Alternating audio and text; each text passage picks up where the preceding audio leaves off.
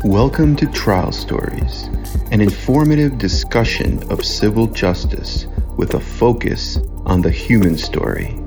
I'm your host, Arkady Frekhtman, a New York City trial lawyer passionate about helping serious injury victims and their families. Back in New York, our office gave me good news. We had a slip and fall case on snow and ice. And over here, as you can see, there's plenty of snow and a lot of ice.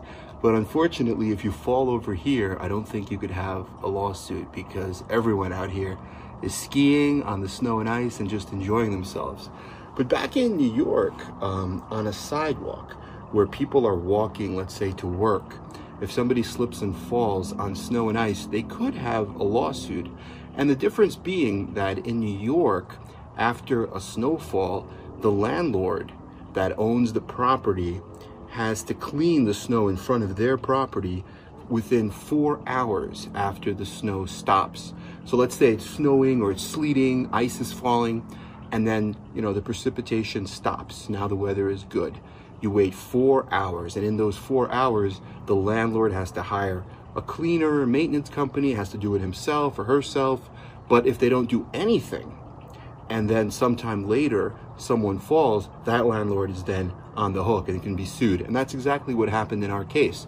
Uh, an individual was walking to work in Brooklyn, and you know the sidewalk was clear.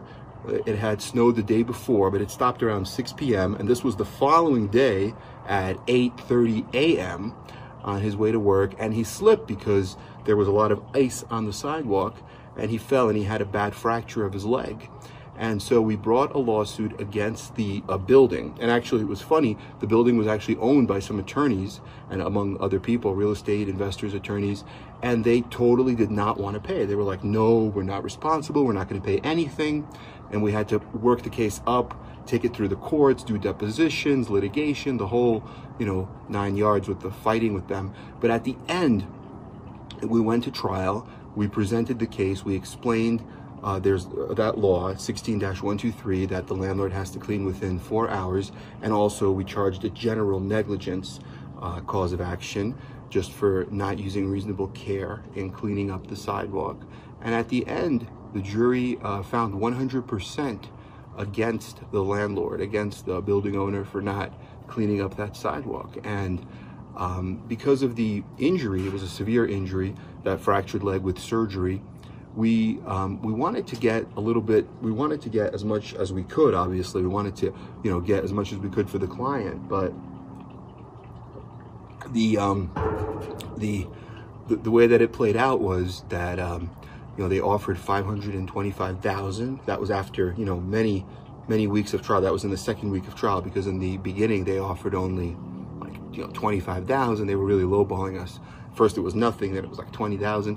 But when they got up to that number, the client, you know, thought it was fair and he wanted to take it. And at that point, the case was settled.